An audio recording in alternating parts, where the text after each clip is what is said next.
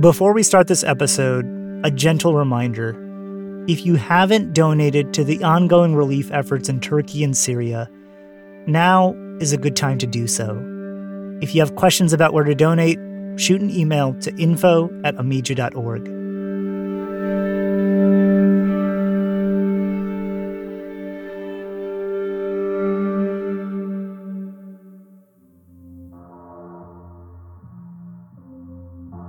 can sit here and throw out words like marginalized community, oppression, Islamophobia, dehumanization. Sure, that's one thing. Tweet the hell out of it. Fine. It is so different when you are that person living those experiences. And so the disconnect that I feel like I'm consistently seeing and finding myself in terms of going back to reality and, and having conversations with people who perhaps are not understanding the weight um, of those words, but then engaging and being with people who live the weight in those words every single day is infuriating. I mean, how can you not be infuriated? How can you not be mad?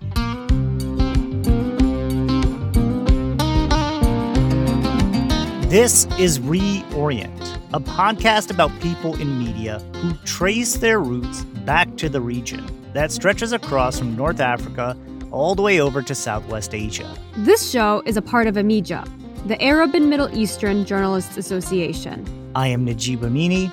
And I'm Noor Wazwaz. And on this episode, we are talking with Rowaida Abdelaziz. I'm a national investigative reporter and I cover uh, Islamophobia, the intersection of gender, politics, and culture with Muslim life. In reality, that means so much more.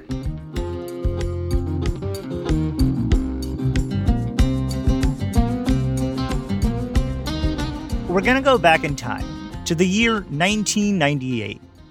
That's when the trailer for the movie The Siege came out. I'm sure everyone here knows the traditional model of the terrorist network. One cell controls all others. Cut off the head, the body will wither. Unfortunately, the old wisdom no longer applies. Cut off one head. Another rises up in its place. The movie was full of all the tropes. Think terrorist attacks waged by radicalized religious extremist sleeper cells in the US. When it came out, it was met with heavy outrage from Muslim and Arab communities across the country. Still, the movie is particularly memorable because of the fear it stoked around what the US government could potentially do round up Muslims and members of the community in the name of national security. And of course, there was already precedent for this when the US rounded up Japanese Americans back in the 1940s. Mind you, this movie came out in 1998. And as one of the top YouTube comments reads, quote, this movie predicted the next 20 years. It's wrong. What if what they really want is for us to herd children in the stadiums like we're doing? And put soldiers on the street and have Americans looking over their shoulders? Bend the law, shred the Constitution just a little bit. We do that, and everything that we have bled and fought and died for is over.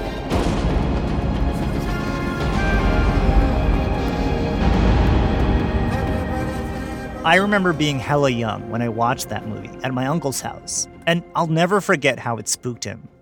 It was one of the first things I thought of when this news broke almost 20 years later. President Trump's executive order on immigration has dominated the news cycle. The president has ordered all travelers from Iran, Iraq, Libya, Somalia, Sudan, Syria, and Yemen to be denied entry. The White entry House today the said United other States. countries could be added if When he first announced it, he said Muslim ban. He called me up. He said, "Put a not a commission Muslim together." ban, but we were totally prepared. It's working out very nicely.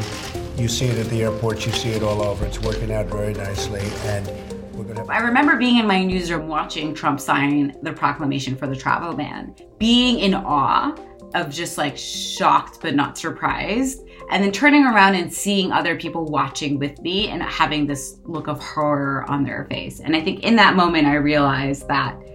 Okay, I think people are starting to pay attention because, right, we saw the language at the time of, oh, he's just saying these things to rile up his base. He's not, he's never going to implement any of these policies. And when that step was taken, I would say that was probably perhaps one of the moments in which people thought, hmm, maybe we should have given this more thought, or maybe we should be more critical about how we write about this. This obviously wasn't the first time that US federal policy directly targeted the broader Swana community. But it came more than a decade after the beginning of the quote war on terror, right after the September 11th attacks. And it seemed like there was this brief while where there was relative calm, at least generally speaking. That was until a certain somebody slowly descended down an escalator. Ladies and gentlemen, I am officially running for President of the United States, and we are going to make our country great again. And gave speeches like this Donald J. Trump is calling for a total and complete shutdown of Muslims entering the United States until our country's representatives can figure out what the hell is going on?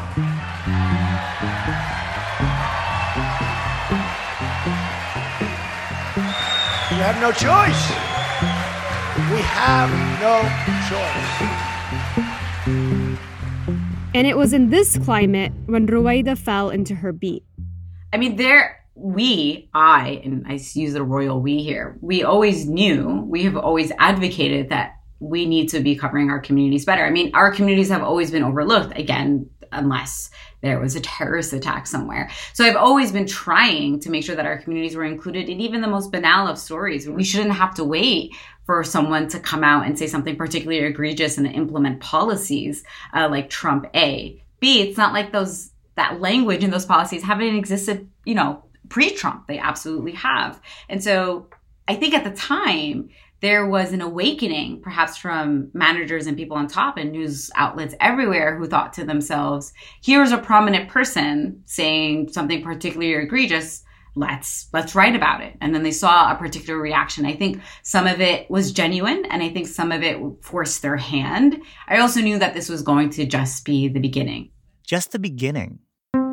Well, the Muslim population of the West is rising very quickly, and that has implications for social cohesion or national security. It's being called the biggest spike in anti Islamic incidents since 9 11. Well, the triple murder of three Muslims last night in Chapel Hill, North Carolina. A 17 year old Muslim girl was killed in what police are saying is a possible hate crime while she walked home from a mosque in Virginia. Muslim groups are saying that they are now the targets of increasing intimidation and threats. They're saying that it's even changing the way some people go out, the way they dress, even the way they pray.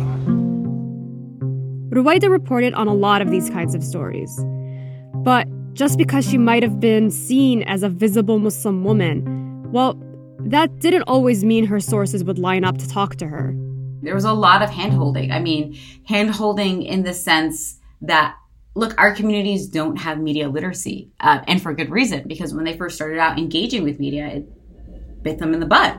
Uh, we would engage, you know, particularly when it comes to stories, and oftentimes, and unfortunately, and this is no fault to our community, stories that had to do with national security, had to do with terrorism, had to do with foreign policy. And then we all know you have an hour long interview with a reporter, and that gets uh, trimmed down to a single quote or a 30 second soundbite on national TV and they see the result of that and then they say never again. And so there was a huge amount of time that I had to dedicate before I was getting stories to teaching members of our community like look this is what off the record means. This is what on the record means. This is who i am. Uh, if you want to go look up my work go ahead. You want to talk to other people that i've interviewed in the past like go for it.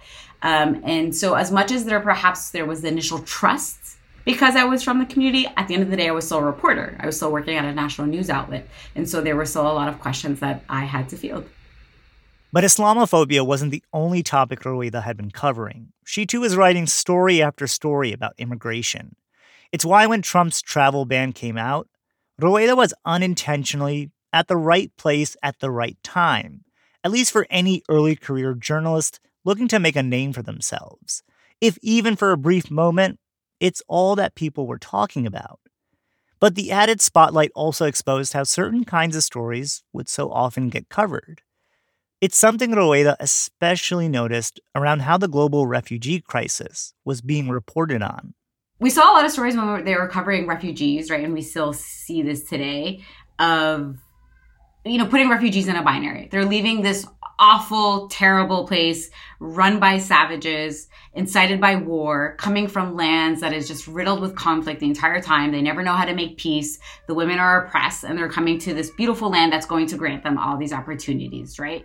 A there was no conversation about the the process that was happening in terms of just like how tumultuous it was and how we were failing them we saw a lot of the exploitation of these people's trauma with absolutely no context and no understanding or right no context of the role that we had in perhaps destroying some of these countries right not acknowledging that you know Yemenis who were banned on the travel ban were also being actively bombed by our bombs.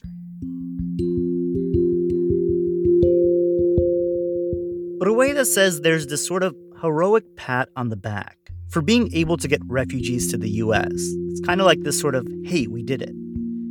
But the dehumanization still continues, even when they make it here the demonization of refugees by politicians, the conversations of the danger that they, you know, that they were going to pose uh, to our community and how that impacted the very homes that they were living in, how their neighbors treated them, how their caseworker treated them, how some of them had flat out told me, I would rather go back to ex war country than being here, right? And some people who were immensely grateful and, and wanted to be here and did end up succeeding. I mean, it's the grays that or the real stories thrived. But we didn't see those grays because we were so stuck on painting this poor person and like good savior complex and the story just ended there. It just led to it led to a false story. Do you feel a lot of pressure to make sure that all of this context is in every single story? Especially because you're maybe one of the only Muslims at your organization. Yes, I would lose sleep over it. I mean, reporters already have an issue of overwriting, right? And so I'm submitting drafts that are insanely long, that are always being cut in half. And I get it, right? Not everyone wants to read an academic paper. You're writing a news article, so it's a very specific audience. But I always found a way, and, and you know, I advocated, and you know, I'm grateful that you know, um, you know, as much as I can, that that was always included. But that was not always included in in, in other places. But Rowaida says this responsibility has taken an emotional toll on her. Covering members, you know, of, of your own community, of your largest communities, people that you can relate to, was hard as hell, right? When I'm talking to someone and she reminded me of my aunt, when I'm looking at a kid and reminded me of my cousin and my sibling, right? when we're speaking the same language, when you, it's not very hard to be talking to someone from your community and you uh, talk for a couple of minutes and then you realize you were once neighbors or like you're related through marriage somehow in some way. And so when that person is going through a particular hardship, that keeps me up at night, right? Uh, whether we're talking about refugees or whether I'm talking about uh, an, an, issue of a hate crime or whether we're talking about uh, a massacre and a masjid, whether we're talking about Quebec or Christchurch, etc. And so all of that uh, weighs really heavily on me because then, you know, I want to do justice to their story. And I feel that personal responsibility because I think to myself, well, they've been wronged for so long. And they perhaps feel like this is their chance to get it right. And if I screw that up, I, this person who is allegedly closer to them, you know, in one shape, form, or another, then what do, what do they have left to hold on to? And I don't know if that's fair to to to hold that type of responsibility, but I, I do, and I do it every single time I write one of these stories. How heavy are your shoulders? Too heavy sometimes. Uh, heavy enough where, you know, I've, yeah, I had to seek out professional help um, and, and, have been in therapy uh, because of those conversations. Um, the way my family, my friends have seen it impact me, perhaps in, in, in my personal life. Um, always looking for ways to cope and to do better. I mean, I don't think we talk enough about the the trauma, you know, the secondhand trauma that we face. I mean, we, we talk it in the sense of perhaps the correspondent that goes to a conflict area and comes back. Uh, perhaps we don't talk about it as enough as someone, you know, a person of color, a woman of color, a Muslim, a non-position, whoever, right? Covering their own communities or covering an issue that is rife with trauma and difficulty and challenges and uh, not checking up as to how they're going to sleep at night. Because at the end of the day, we're told first and foremost, don't become the story, right? It's not about you. It's it's about someone else. And so you get up and you do it all over again the next day.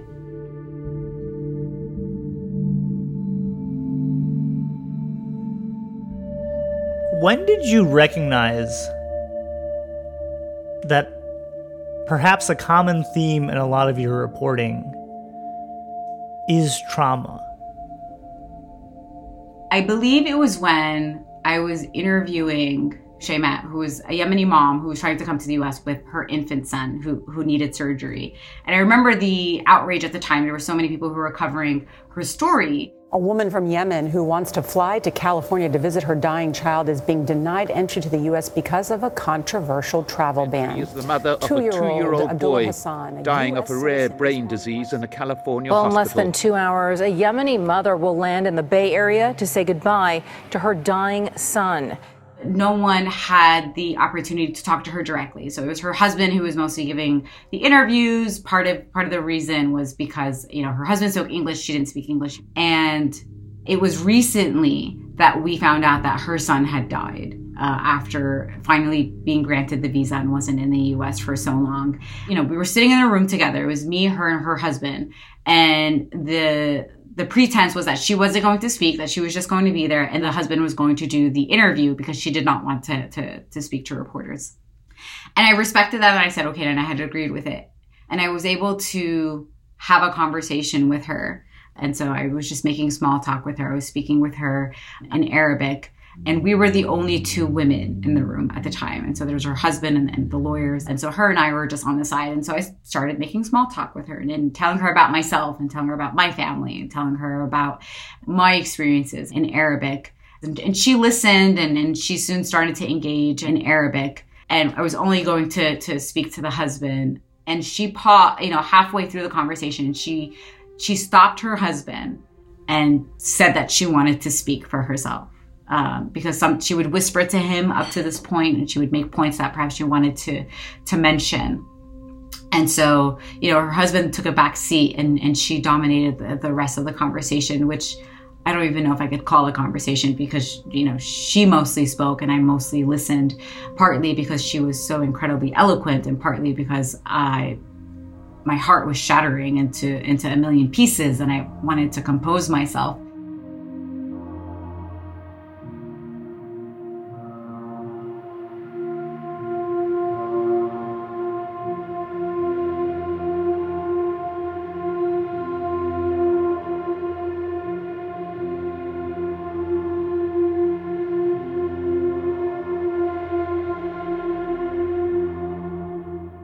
Started speaking about her son in such beautiful eloquence. I mean, Arabic is such a beautiful language. And so when she was uh, speaking of him in, in, in metaphors and prose and just reflecting on his memory, in that moment, I realized not just the trauma that she had been in, but, you know, at that point, I hadn't had been in a more difficult situation. It was perhaps one of today it was one of the most difficult interviews of my life, but at the time it was the most difficult interview. And it hit me then that this is the majority of my job. And, you know, it's, it was an honor to, to speak to Shaymat that she, that she allowed me to, to speak with her. But that train ride back was hard holding that space and, and I remember like clutching my notebook and, and, and holding everything that she told me. Uh, I needed more time than usual to process because it was so heavy, uh, that interview, it weighed so heavy uh, on my heart.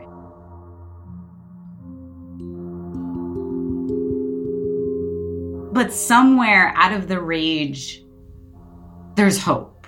There's always hope.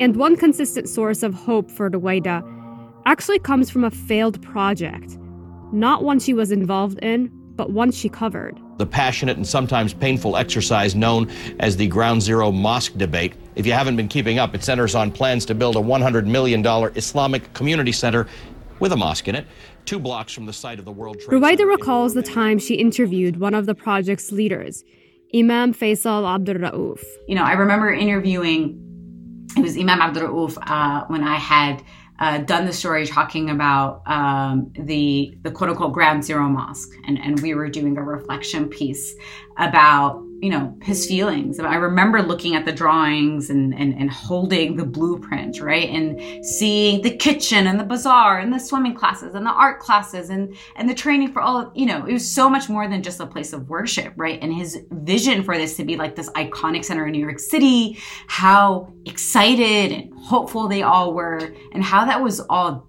decimated, just absolutely destroyed by right wing campaigners. How it took a grieving city, these people took a grieving city and made it into not just a national debate, an international debate. And so I remember talking to him and I asked him if he was hopeful that this could ever happen again, right? Like, did we learn as a country? Do you think you would be able, if not you in your lifetime, you know, someone else in our lifetime to, to, to build something like this? And he said, I'm, I am hopeful and there always has to be hope. He said, if you don't have hope, that's when they've won and you've lost.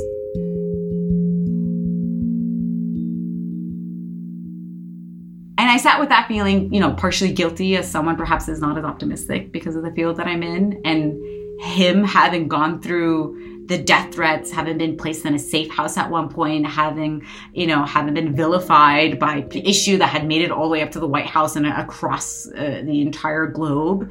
And he was still hopeful. And so I think to myself as someone who is processing all of these stories in, in a nutshell, right? And there are plenty of positive, you know, I would love to talk about some of the positive stories eventually.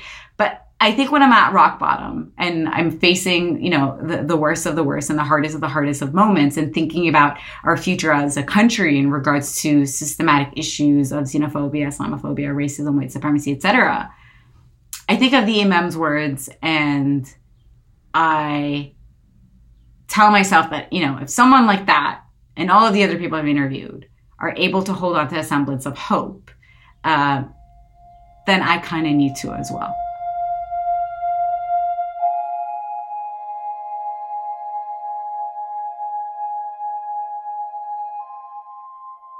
Keeping the hope is hard by itself. There's the added vitriol that slides into Rowaida's DMs or her emails after a story is published. But every now and then, there comes that one email. I think of this random anonymous email that I had gotten from a woman who said that she had so much hate for Muslim women. And it was after reading my story about the experiences of Muslim women swimming in US beaches. And that caused her just to think twice, perhaps, and to question her, her, her judgments when I think about her, right, and what her thought process was when when she read my story. So all of those, you know, experiences take up so much more space in my heart, you know, and give me the perseverance to say, so far, you know, it's worth it. So far, I am able to do this. So far, I want to do this. I have the drive to do this. And I'm going to continue to do this until I run out of reasons. Wait, I want to hear more about the swimming story. That was one of my favorite stories, hands down. I think that year I'd done a series uh, about the experiences of Muslim women, and the one swimming, you know, stood out to me for so many reasons. I mean, one, you had, you know, the backdrop of just like Islamophobia and hatred targeting visible, you know, Muslim women and how Muslim women process are, are, on the forefront of hate differently than how like men are subjected to, to anti-Muslim hate, right? They, you can't tell that they're Muslim, they're racially ambiguous, the policies impact them differently, etc. So there's that.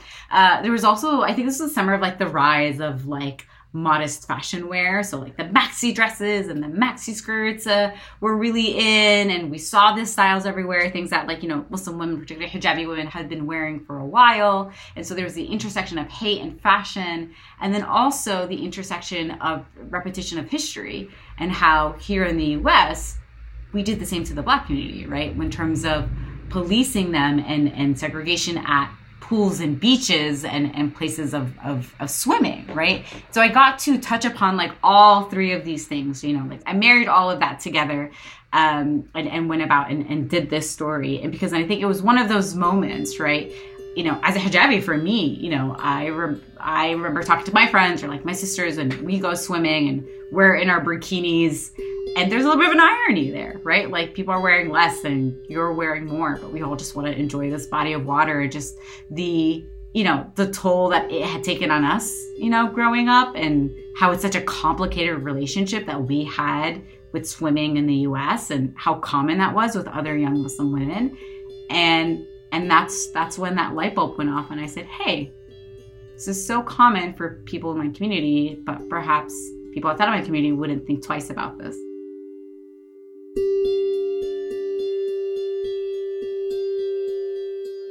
What's your do you have a provocation? What like someone listening to this, what do you what do you want want to challenge them with? I would say for members of our community, right? I you know, I hope and want to see I think more of a qualitative relationship with media, right? I think we have become so bruised that we perhaps the bar is so low that perhaps you know we're not as engaging as we could it's the, the good muslim bad muslim dichotomy in our stories and i think about that when i think about the stories that i've written I wrote a story about the challenges Muslim survivors of domestic violence and their experiences of what they've gone through, and the story that I had written about anti-blackness um, and Arab and Muslim communities as well. And so, you know, I've gotten the criticism, you know, uh, of people in our community being like, "Hey, we have enough dirty laundry, right? Like there's no, don't arm the people, you know, the people uh, on the right or whoever, um, to use your material to propagate more hate towards us. And this is something that I think about all the time, right? And does that conversation usually start with sister? Yeah, yeah, yeah. Sister, please, please, sister. It does. And that's tough because, you know, it's a, it's a tough pill to swallow because as much as I am a member of the community, like I'm I'm a journalist first, right? And so there I am here to write a good story. And I firmly believe when a story is done well and is written, is well reported, well cited, it's going to be just and it's going to be truthful. Now, how you define just and truthful is going to lead as to how you're going to perceive my story right? If you are going to diminish and say there are no, you know, domestic violence doesn't plague our communities, right? Then you're not going to see that story as just and. If you're going to say there's no racism, right, in, in our communities, et cetera, right? And so I wholeheartedly believe that sticking to the principles of journalism is going to align with the principles, whether it's of the faith Islam, with the principles and values I have as an Arab, etc. Um, and some people are, are going to see differently, but that's not my job and so I'm one person. You know, there are billions of Muslims in, in the world.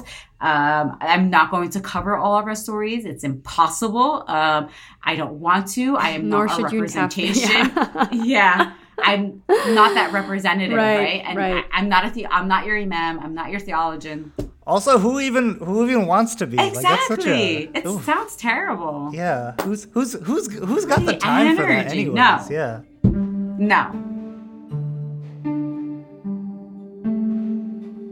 But at the same time it is harder to, to stand up and, to, and to, to, to do the right thing especially when you're the only one. I think there's this assumption that's partly true that you know competition means everyone has to fend for themselves but more often than not we're going through the same thing. And so i would hope there would be more solidarity uh, with media journalists and non-media journalists but at least to help us find a way to build sustainable changes in our collective newsroom and by extension in the industry so that we can continue to open doors for others. I don't want to be the only Arabic speaking person in my newsroom, right? I don't. I want to have other people in my newsroom. So that means helping in the mentorship, helping in the hiring, helping people get there because being tokenized is not the answer. And I think oftentimes in that, it's too easy to feel like the tokenization means you're special and they love you and you're going to like get all of these accomplishments. That's not true.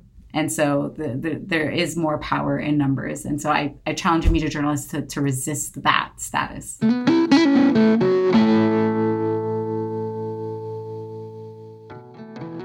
You can follow Rowaida Abdelaziz on Twitter. Her handle is at Rowaida underscore Abdel. This episode was produced by me, Najib Aminy, Catherine Nuhan, and Suzanne Gabin.